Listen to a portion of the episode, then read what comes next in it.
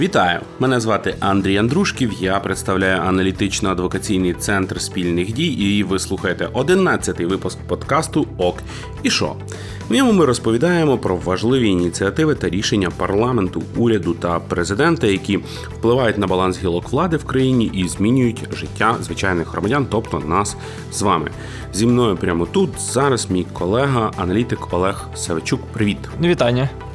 Ми записуємо наш подкаст в останній робочий день першого тижня нової сесії парламенту. Він був дуже продуктивний.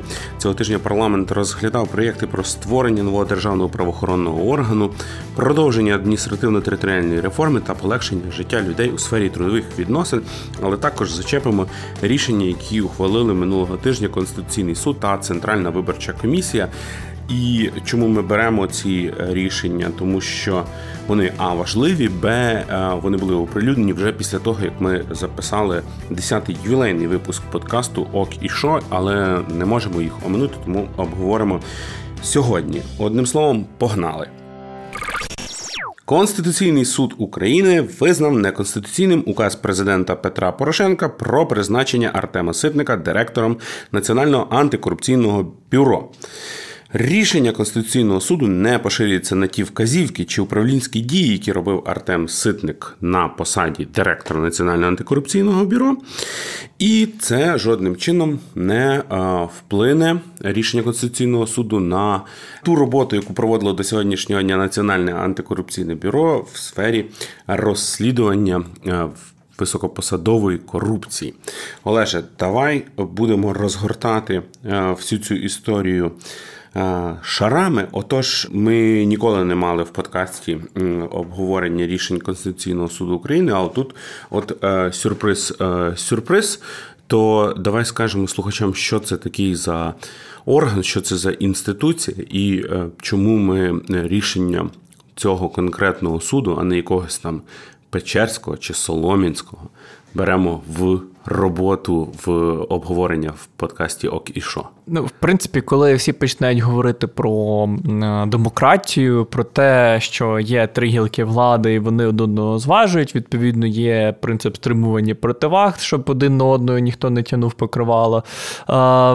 Всі весь час забувають, що судова гілка влади теж може бити по пальцях тих, хто порушує правила гри. Е, Якщо звичайні суди більше дивляться на те, як приймали акти там певні, е, як діяв президент, як там діяв Кабмін, там чи порушували, чи вони не порушували якусь процедуру ухвалення рішень, то Конституційний суд дивиться на те, чи часом не перевищили свої повноваження президент, парламент чи Кабмін, чи відповідають Конституції ті акти, які вони хвалили зробили, і так далі, і тому подібне. Тобто, це єдиний такий орган в Україні, який може вдарити по рукам Верховну Раду, сказати, що їхній закон є неконституційним, тому що тому що перше, п'яте, десяте.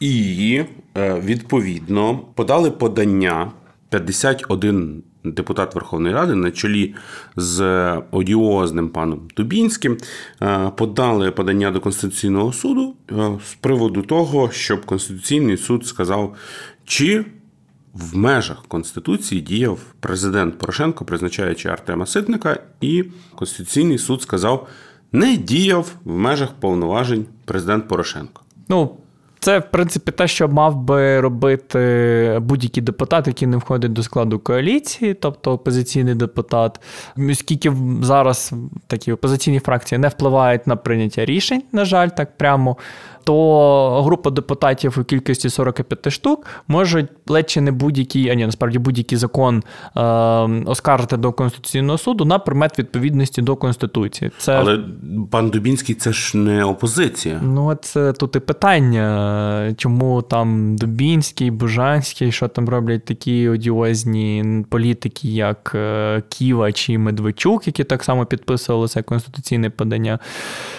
І, в принципі, ну окей, можуть бути питання до того, хто підписав це.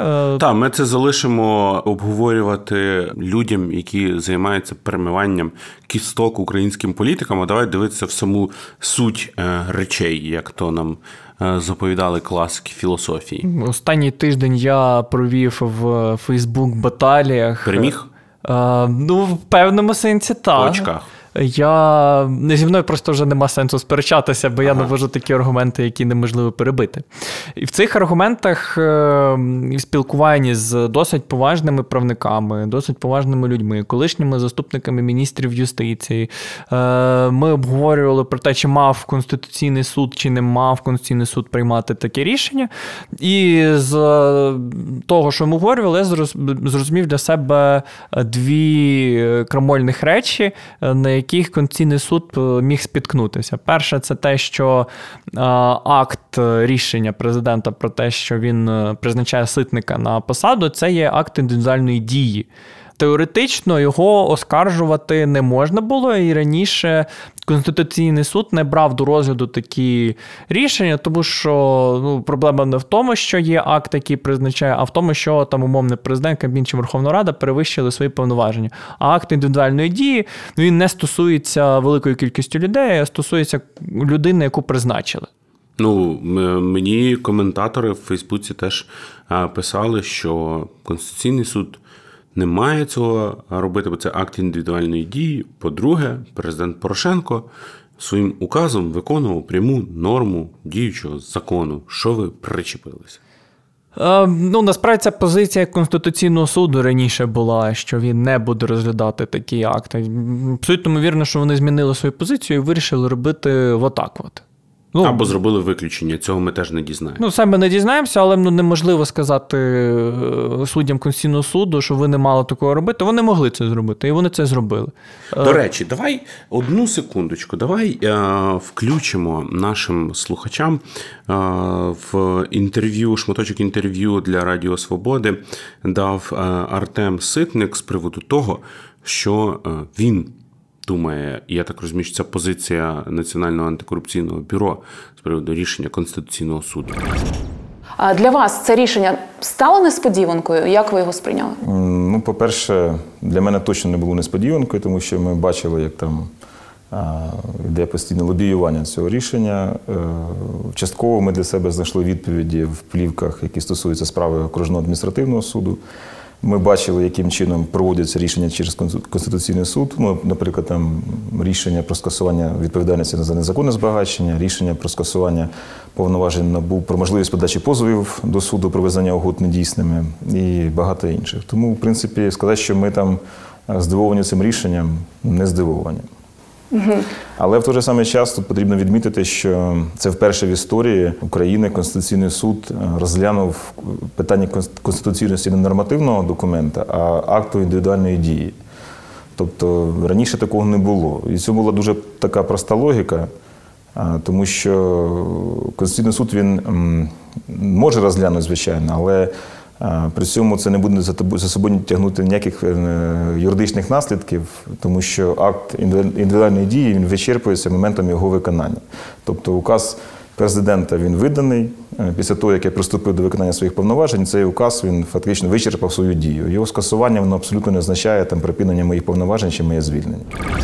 А тепер, Олеже, до тих е, дискутантів, з ким ти е, весь тиждень дискутував у Фейсбуці, я так розумію, доєднався ще і пан е, Ситник. Так. Заочно. Так. Заочно, і при цьому навіть з тих слів, які він говорив, можна зробити висновок про другий недолік, який допустив Конституційний суд, це те, що було ще друге провадження, яке оскаржувало саме повноваження президента призначати керівника набу, тобто те, що було прописано в законі.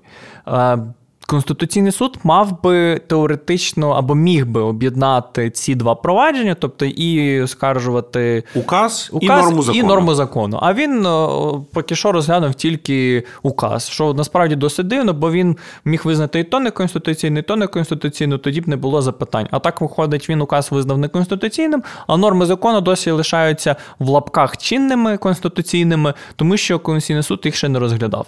Ми е, говорили про рішення Конституційного Конституційного суду щодо регулятора енергетичного ринку НКРЄКП, і там в е, своєму рішенні Конституційний суд чітко вказував.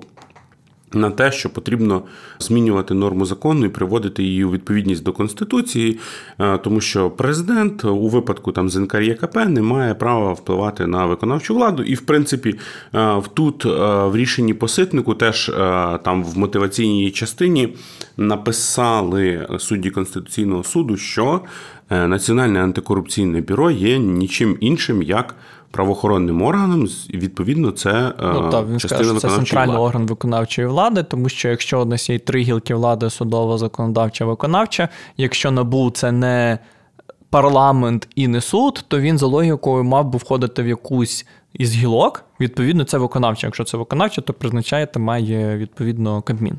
Відповідно, раз норму не визнали неконституційною. Що може бути далі? Спробуй попророкувати майбутнє. У разі, якщо там е, ситник е, подає у відставку чи відправляють його якимось чином відставку, треба обрати голову. Відповідно, візьмуть в роботу діючу норму закону, яку виконував президент Порошенко, і виконуючи ту норму закону, зробив неконституційну дію. Ні, ну це вже таке занадто апокаліптичне бачення майбутнього. Тобто я не думаю, що президент Володимир Зеленський, вже знаючи, що це не конституційно, все одно потураючи певним своїм там якимось бажанням, це призначить неконституційний спосіб. Дуже потужний вид спорту, біг е, стрип, стрибками через бар'єри, де поміж е, бар'єри накидано грабель. Це це класичний. Ми е, беремо кожного року як держава комплекти всіх медалей у всіх можливих олімпіадах з цього виду спорту. Ну, є ризик, що станеться те, що ти пророкуєш. А що от мало би бути, на твою а, думку? Конституційний суд сказав, що е, НАБУ це центральний орган виконавчої влади, а в е, Конституції і в законі про Кабмін, і в законі про центральні органи виконавчої влади написано, що Кабмін призначає за поданням е, прем'єр-міністра, якщо я нічого не плутаю. Це мається увазі тих е, голів центральних органів виконавчої влади, які не входять до складу Кабміну. Набу не входять до складу Кабміну, тому керівника може призначити Кабмін за поданням прем'єра. Насправді проблем нема. Не треба змінювати норму закону для того, щоб Кабмін міг виконати це повноваження. Але все одно бажано для того, щоб не було в законі норми, яка очевидно є неконституційною, бажано все одно було привести це у відповідності до конституції. Так, але окей, оце добре. Але е, наскільки я пам'ятаю, то згідно з законом про набу, там ще президент відправляє своїх представників в комісію, яка обирає керівника. Так, саме Він так. Може і... це робити? Е, ні, не може. Так само, як і парламент не може своїх представників надсилати до цієї конкурсної комісії. І все чому? Через те, що в Конституції записано, що президент і парламент мають виключні повноваження, тобто вони визначені лише в Конституції і розширювати їх законом не можна. Президент не може уповноважити себе там, е, скажімо, виконувати повноваження мера Києва, тому що його повноваження обмежені. Так само і парламент не може управляти військами, тому що це пряма функція президента визначена в Конституції. Тобто не може бути у випадку там президента і українського парламенту якогось такого марвелівського сюжету а, з а, каменями безкінечності, коли можна себе наділити додатковими суперможливостями і апгрейднути себе і зробити крутіше Цезаря і крутіше Гітлера. На щастя, там такого немає. Єдине, тобто кого Конституція вони... забороняє такий сюжетний зігзаг. Саме так. Єдине, кого вони можуть уповноважити е, і збільшити повноваження, це Кабмін. Тому якщо якась е, херня і здійснюється в Україні, і треба щось швидко вирішувати, і неясно, хто має робити, то теоретично можна наділити цим повноваженням Кабмін. Він все зробить.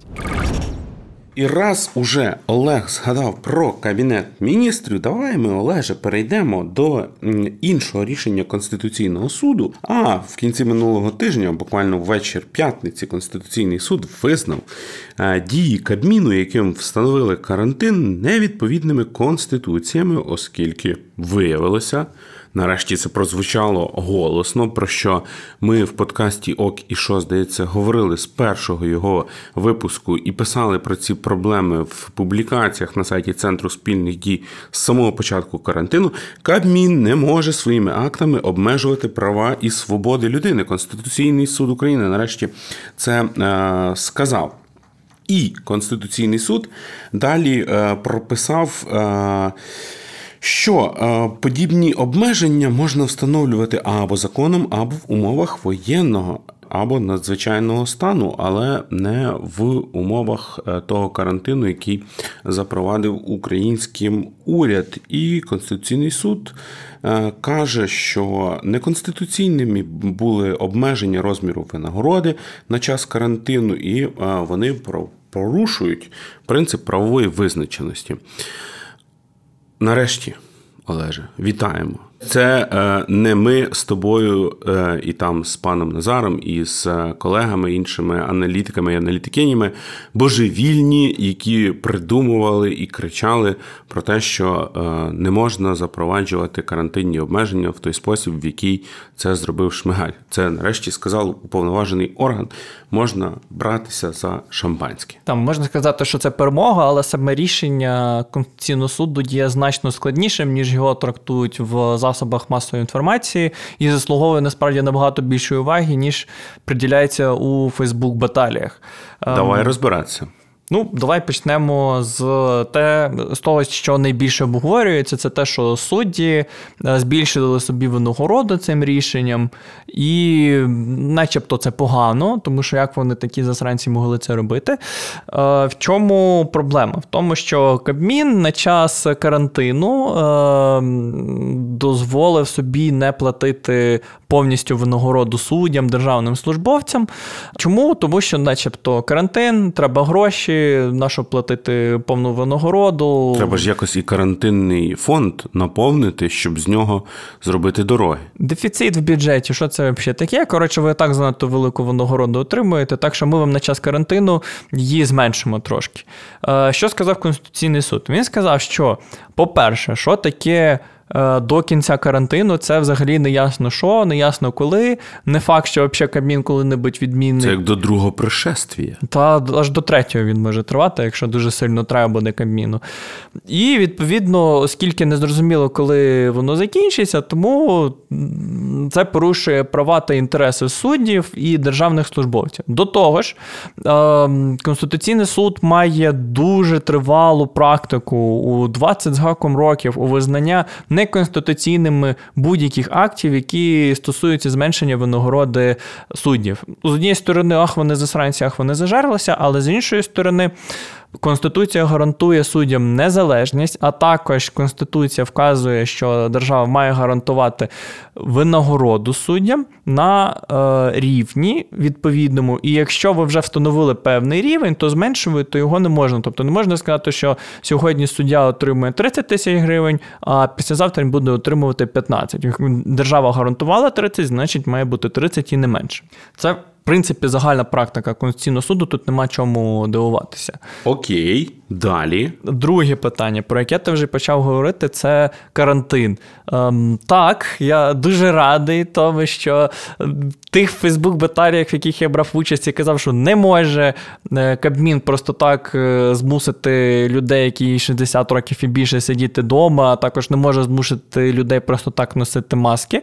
На кінець то я переміг. Але ем, проблема полягає в тому, що Конституційний суд не скасував той акт, яким був введений карантин зараз. А чому він не скасував? Тому що оскаржувався інший документ, яким раніше Кабмін вніс е, і запровадив е, карантин. Видно, Кабмін зрозумів, що е, пахне смаленим. І швиденько все зробив таким чином, щоб, начебто, ем, Конституційний суд і міг е, визнати карантин неконституційним, але не міг його скасувати, тому що він не може розширити і е, позовні вимоги, і відповідно не може виходити за межі того, що його просять в конституційному поданні. Тобто, е, фактично, Конституційний суд не визнав неконституційною нову постанову про встановлення карантину, в межах якої ми зараз з тобою живемо, в межах якої діють органи влади в Україні і в межах якої працює держава зараз. Саме так. Водночас він сказав, що Кабмін не може своїми актами обмежувати права людини в той спосіб і на таких умовах, наскільки це було зроблено. Єдине, як могли бути обмежені права людини, так як було зроблено, тобто, щоб 60-річні люди сиділи вдома, щоб люди носили маски, щоб примусова самоізоляція була, не виходили в парки, на майданчики, щоб не працював транспорт і не могли люди здійснювати підприємництво. Це шляхом ведення надзвичайного або воєнного станів. Як оскільки цього не було зроблено, то Кабмін не міг такого робити. Відповідно, маємо порушення. Тому, е, шановний український уряд і депутати монобільшості, якому підзвітний український уряд, е, давайте ви будете приймати акти в межах конституції, бо е, вже якось нарешті пора працювати в якихось рамках законності і конституційності. А не спіши, не спіши. Тут є ще одна річ, яку визнав Конституційний суд неконституційною. В цьому ж самому рішенні мається на увазі. Так, в чому так, проблема? Так. В тому, що законом про державне про зміни до державного бюджету, які приймалися в березні, березні та через коронавірус, через всі ці штуки, протягнули норму, що до січня 2021 року Держказначейство не могло списувати коштів е, місцевого і державного бюджетів на підставі рішення суду. Що мається на увазі? Рішення суду про списання коштів є, а Держказначейство може його не виконувати. Чого? А от тому, що так в законі написано. В Водночас, водночас в Конституції зазначено, що рішення судів є обов'язковими до виконання, і держава забезпечує їхнє виконання. Маємо конфлікт. На що Конституційний суд сказав, що ця норма є неконституційною, і якщо є рішення суду про списання коштів, будь ласка, виконуйте. Дякуємо. Добре є. Ну я я реально е, вітаю нарешті, що е, в Україні, хоч трошки із запізненням, бо мені здається, що було б ще краще, якби Конституційний суд е, ще в, в час цієї дії цієї самої постанови видав своє рішення. Тоді це було мало би більшу вагу. А це, знаєш, ем, поширена практика серед українських політиків і, в принципі, органів, які ухвалюють рішення, заздалегідь знати, що твоє рішення є неконституційним, заздалегідь знати, що е, його можуть скасувати у разі необхідності, але все одно діяти ем, принципом А якось воно та й буде, і ухвалювати рішення, які ти хочеш. Так як Мін ухвалив рішення по карантину, хоча всі знали, що це неконституційно, так як попередній президент призначав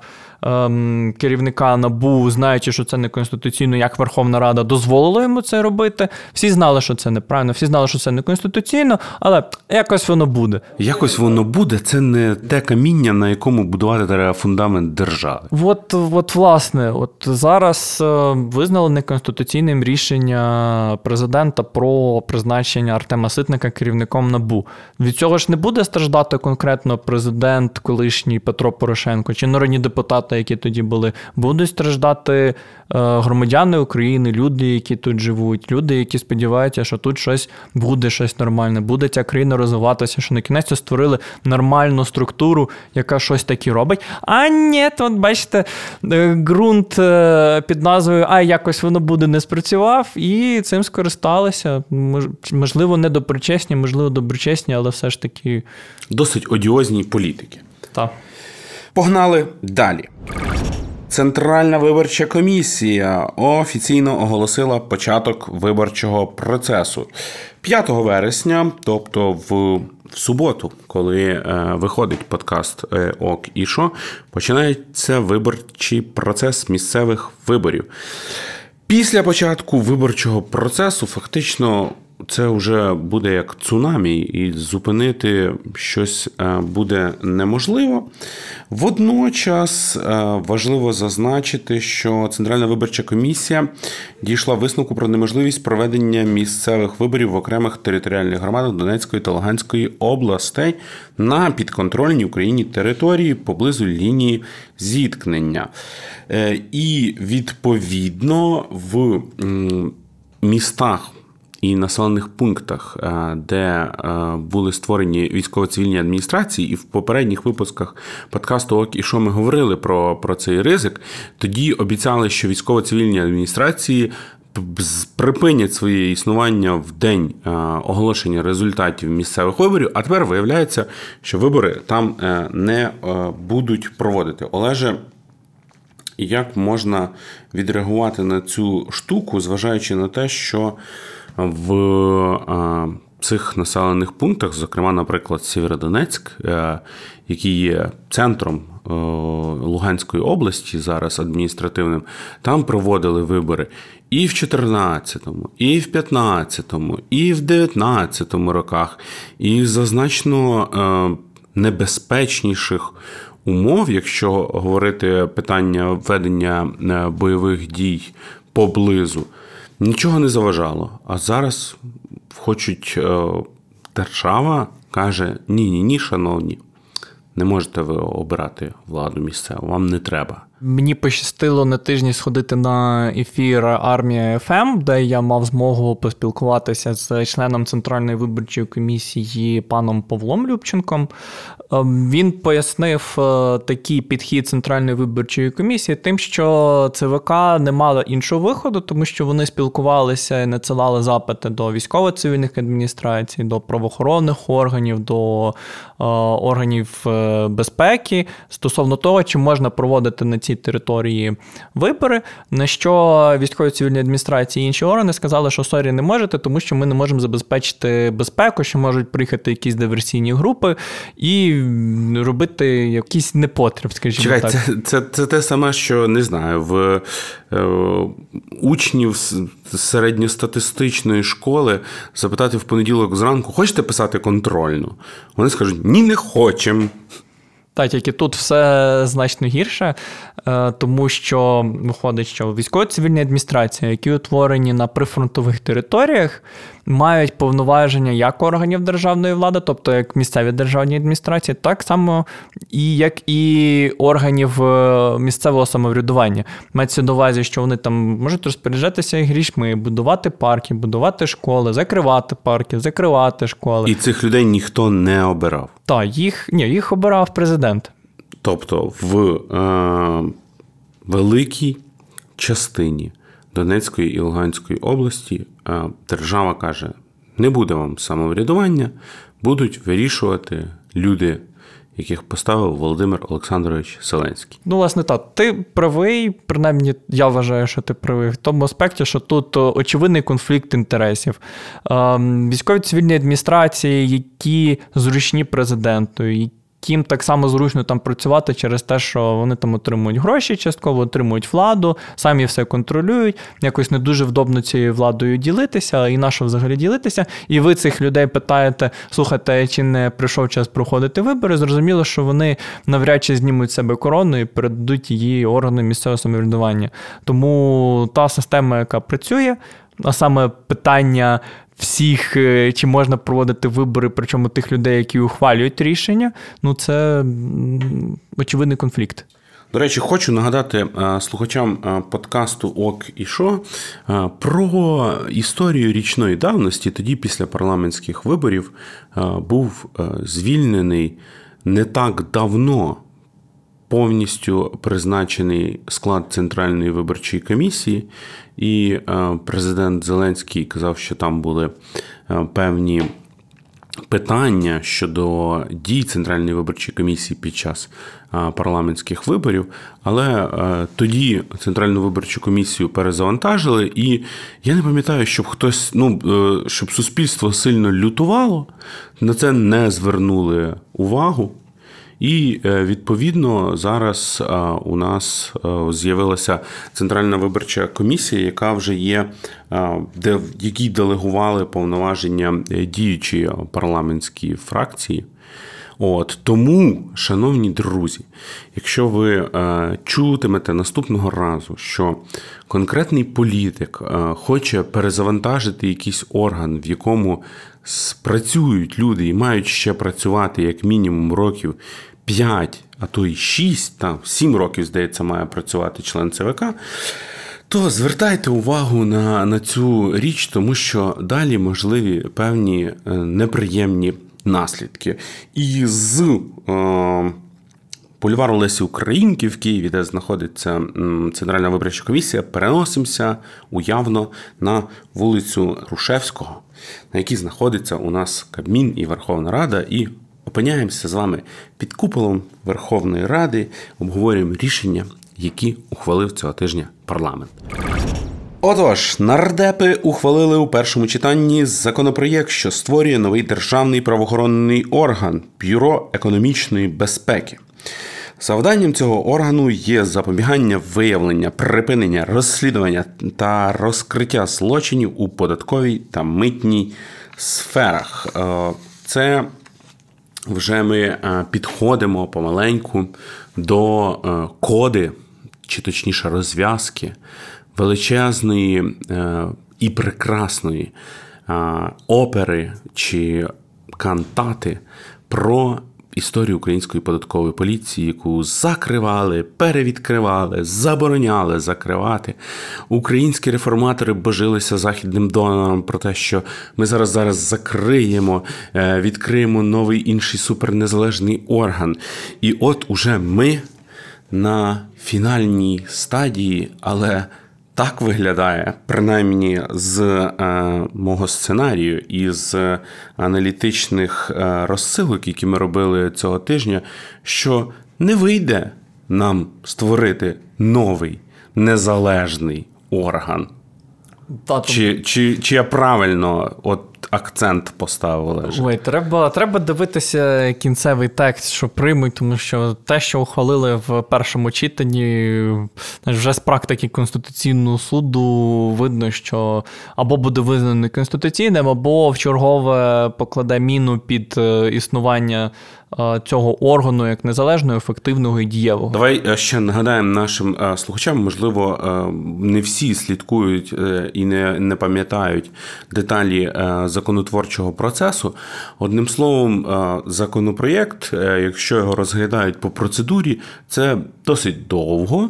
Не за один день не варто це робити. І от існує перше читання, а потім існує друге читання. І от між першим і другим ще засідають в комісії комітеті і можуть певні норми е, поправити, внісши правки. І можуть, наприклад, в законі оцьому про бюро економічної безпеки. Замінити слово президент на уряд, та Я правильно думаю? Можуть, так.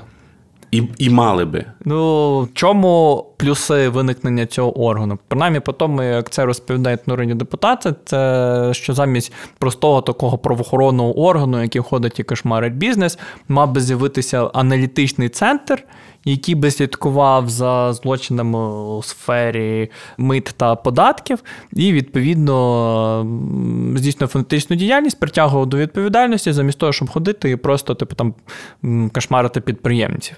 Звучить гарно, але якщо почитати сам текст і вбивати ключові такі слова, контролев президент там, або парламент, Верховна Рада, і дивитися, що там е, видає по цьому пошуковому запиту, то вже можна побачити там певні проблеми. Перше, це те, що проект розширює повноваження президента і робить е, це бюро економічної безпеки органом е, лечі аналогічним за своєю структурою і за повноваженнями президента до Національного антикорупційного бюро. Президент міг би призначати керівника цього органу, ем, своїх представників делегувати до конкурсної комісії. Чим відрізняється цей проект від ухваленого вже стосовно НАБУ? Це те, що президент, так само як і парламент, могли вимагати звітувати від е, керівника цього органу. А якщо звіт комусь не подобався, то президент міг звільнити керівника е, бюро економічної безпеки. І що виходить? Є умовно незалежний орган. Там це є, дуже там... незалежний орган, це максимально незалежний. Прийди, прозвітуй, прозвітував, дякую, до побачення. Все, от, от тобі от, трудова книжка. Як е, може цей орган нормально працювати, якщо президент будь-який момент міг би звільнити його керівника? От так, просто так. Мені не сподобався твій звіт, треба дати аргумент. А аргумент, тому що, а тому що отак. Шрифти погані в презентації. Та, та, та. І і що? І як буде працювати це орган? Ну, в принципі, так само, як зараз працює ДБР, а саме ніяк.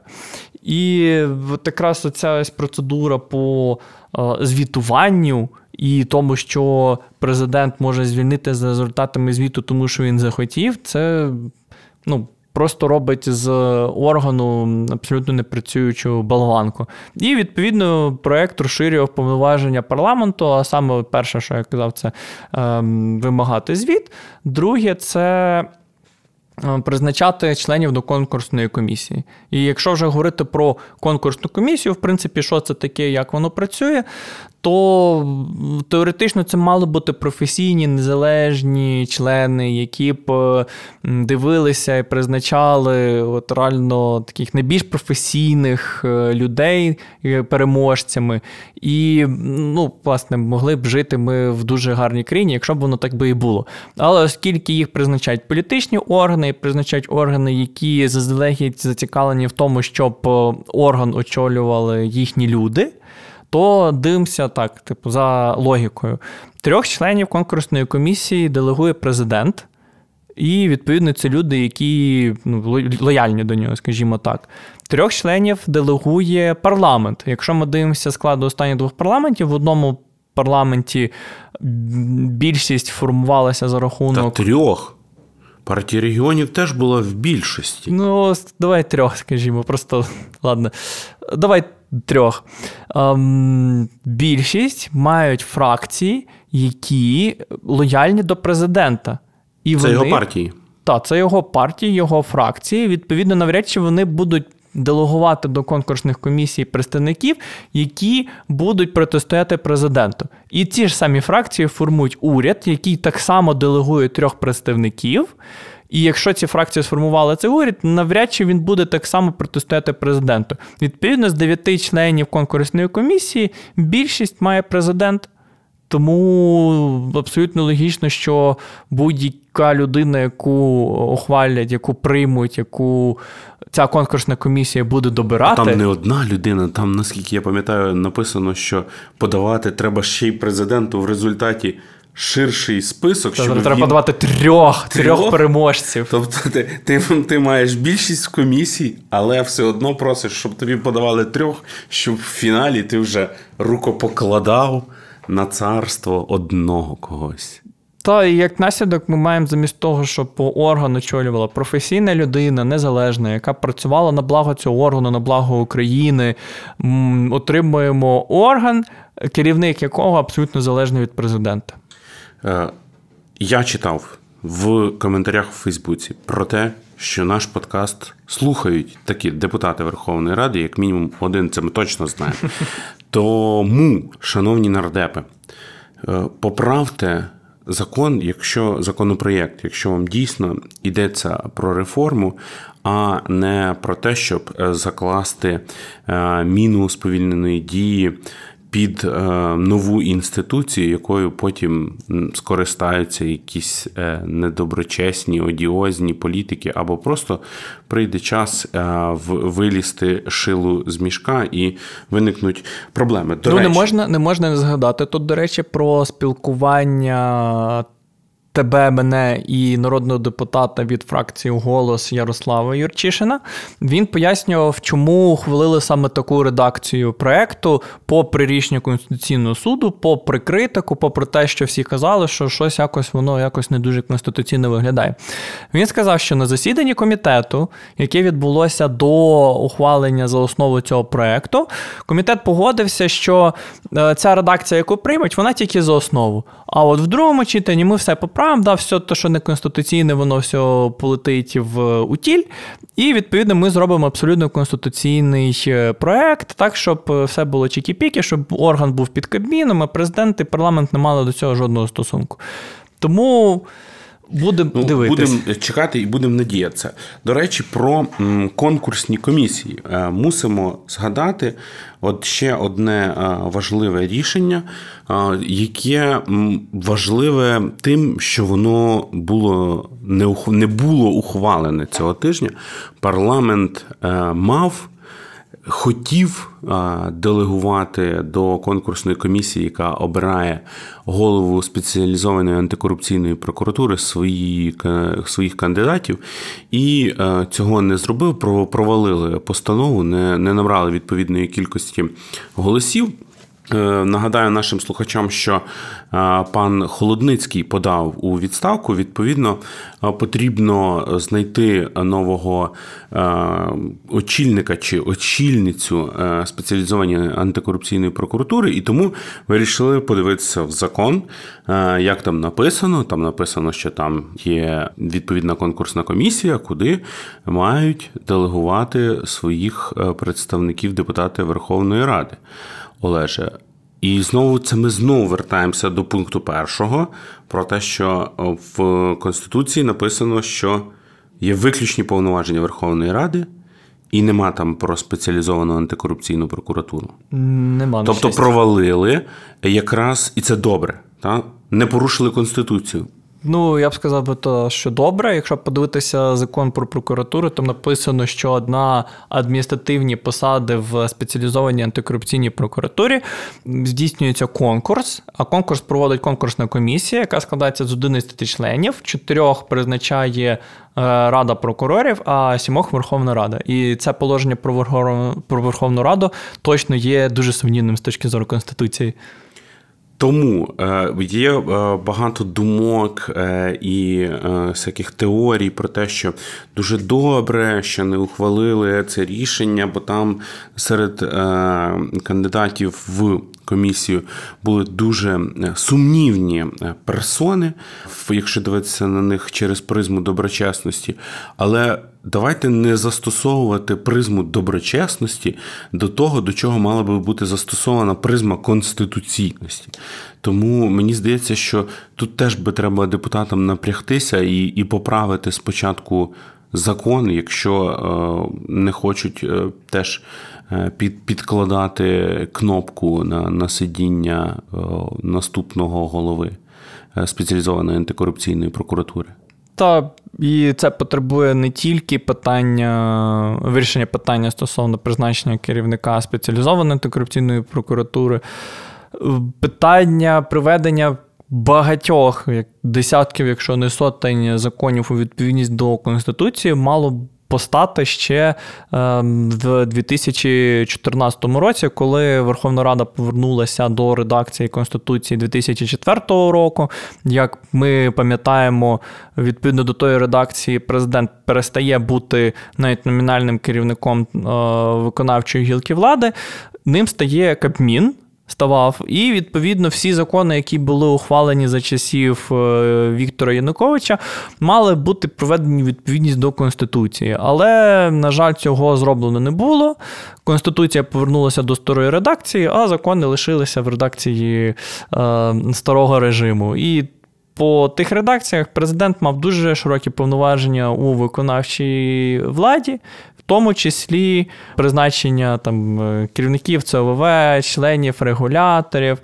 Ем, зараз же ж за вже після Революції Гідності додалися НАБУ, додалися ДБР. От зараз ми говоримо про спеціалізовану корупційну прокуратуру. Тобто, замість того, щоб проводити законну відповідність, все ставало все дедалі гірше. Ентропію множать аж бігом. І питання часу, коли це все вибухне, бо ну, не може бути такого, що в основному документі держави, документі, на основі якого держава в принципі існує, щоб цьому документу протистояли закони, які мали б насправді ну, забезпечувати виконання Конституції.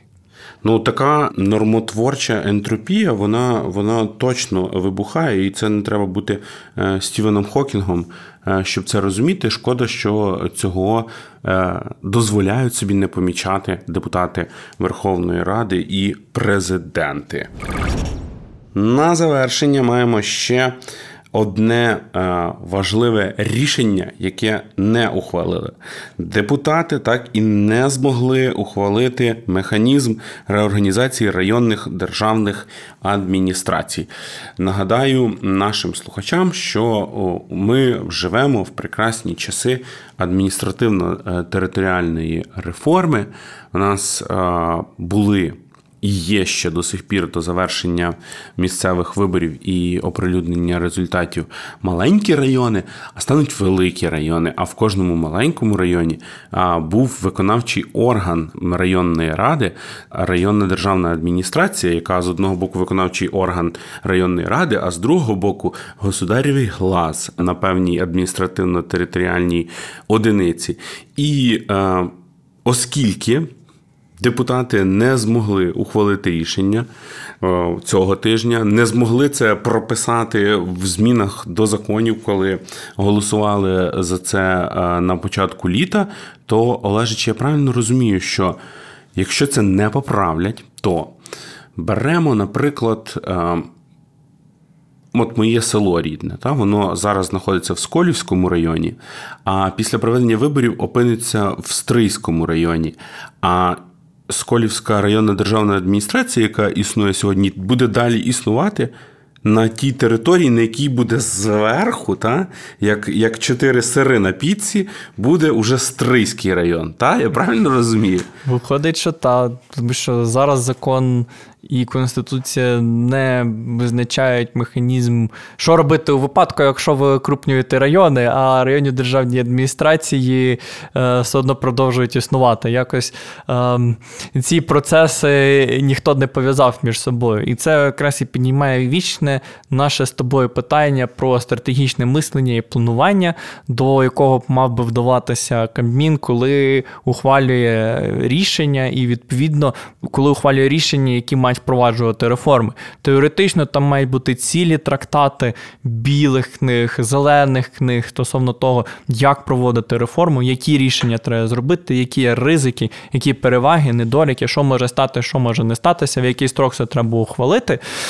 Як наслідок, ми просто бачимо, що таке поняття, як е, стратегічне мислення, попадає в червону книгу. Але Давай все ж таки на завершимо на мажорній ноті і коротесенько ще Олеже згадаємо про те, що цього тижня Верховна Рада зробила крок до електронного обліку трудового стажу. Е, давай зацитуємо екс-міністра в уряді Гончарука е, пана Дубілета, який е, нам ще в лютому говорив про е, цю новацію, про те, щоб в Україні можна було отримувати е, трудову книжку в digital варіанті. Я залюбки її спалю на другий же день. І тому що насправді, коли там ти губиш цю трудову книжку, це ціла епопея по тому, щоб її відновлювати. До бізнесу є певні вимоги по тому, як зберігати ці трудові книжки, і через це державні органи штрафували зазвичай бізнес. Ну тобто багато таких речей. Отак, Олеже. Тому е, ті наші співгромадяни, хто е, мають е, трудові книжки і працюють не ФОПами і не в конверті отримують е, свої зарплати, вони зможуть вести ці трудові книжки тепер в digital варіанті. Чи це все ок з цим рішенням, чи там ще теж, як завжди, традиційно в українських реаліях забули щось і, і, і треба буде правити. Ні, то в принципі, як завжди, лишається питання безпеки персональних даних, тобто чи зможуть реєстр забезпечити, щоб умовно всі ці дані існували, щоб потім раптово після вони не опинилися на Петрівці на dvd дисках і не продавалися. Ну, в принципі, так. Да, я пам'ятаю таку практику років 20 назад. Приїжджаєш на Петрівку, треба база Києва, купуєш база Києва 09 і знаєш телефони, адреси, хто кому належить квартира. Прекрасні часи були, але я не хочу, щоб вони повторилися. Але може бути е, навіть гірше, бо людина працює собі 40 років, там десь ходить, щось робить, сподівається, що коли вийде на пенсію, буде відповідно мати пенсійне забезпечення від держави. А потім приходить в орган, е, який е, мав би сказати, да, okay, все гаразд, а там кажуть, sorry, вашої інформації немає, де ви 40 років були. Щоб такого не було, дуже сильно сподіваємося, що держава забезпечить захист персональних що це буде даних. бекапитися. Ну, як мінімум, бекапитися, але як максимум, щоб все це нормально працювало, щоб в один момент вся інформація не зникла, при цьому, щоб все нормально адмініструвалося, і щоб е, якийсь там умовний айтішник. Вірус Петя, Ну, щоб вірус, вірус Петя, да, або айтішник Вірус якогось Вова. звільнять, або який буде погано А працювати, просто, щоб хтось він... не витягнув флешку. Да, да, да. Щоб він там не сказав на зло всім: ах, ви мене звільняєте, я тоді видаляю всю інформацію. Нажимає delete і все, і немає інформації ніякої. Ну, е, маємо надію на те, що е, депутати подбають і е, наші е, електронні трудові книжки будуть. Е, Мати рівень достойний захисту, ніхто цю всю інформацію не покраде. І е, коли ми з тобою, Олеже, і наші слухачі будемо виходити на заслужену пенсію, вже е, прекрасні, е, просвітлені і сиві, як Гендельф, то ми зможемо, якраз звернувшись до цього digital інструменту, попросити пенсійний фонд, щоб нам все акуратненько нарахували, і ми будемо розкошувати на старості років. На цьому хотів би завершити. Це був подкаст Центру спільних дій про рішення ключових державних органів влади в Україні. З вами були Андрій Андрушків та мій колега, аналітик Олег Савичук. Всім дякую. І я дякую тобі, Олеже. Дякую також нашому редактору Руслану Мінічу за підготовку матеріалів та звукорежисеру Андрію Іздрику, який це все діло монтує, щоб ви слухали. Наразі нас можна слухати на українській правді, на громадському радіо та на додачу до цього ще на відомих всесвітньо відомих платформах Apple Podcasts, Google Podcasts, SoundCloud, Spotify. В коментарях, де б ви не слухали, а також на е, в Ютубі чи в нас на Фейсбуці. Ми публікуємо кожного тижня пост з, з лінками на подкаст. В коментарях будь-де де вам зручно, залишайте свої відгуки. Нам це дуже важливо для подальшої роботи над цим проєктом. Якщо вам сподобалось, то е, поширюйте, розсилайте родичам, знайомим, е, колишнім і майбутнім е, подкаст Ок і шо почуємось.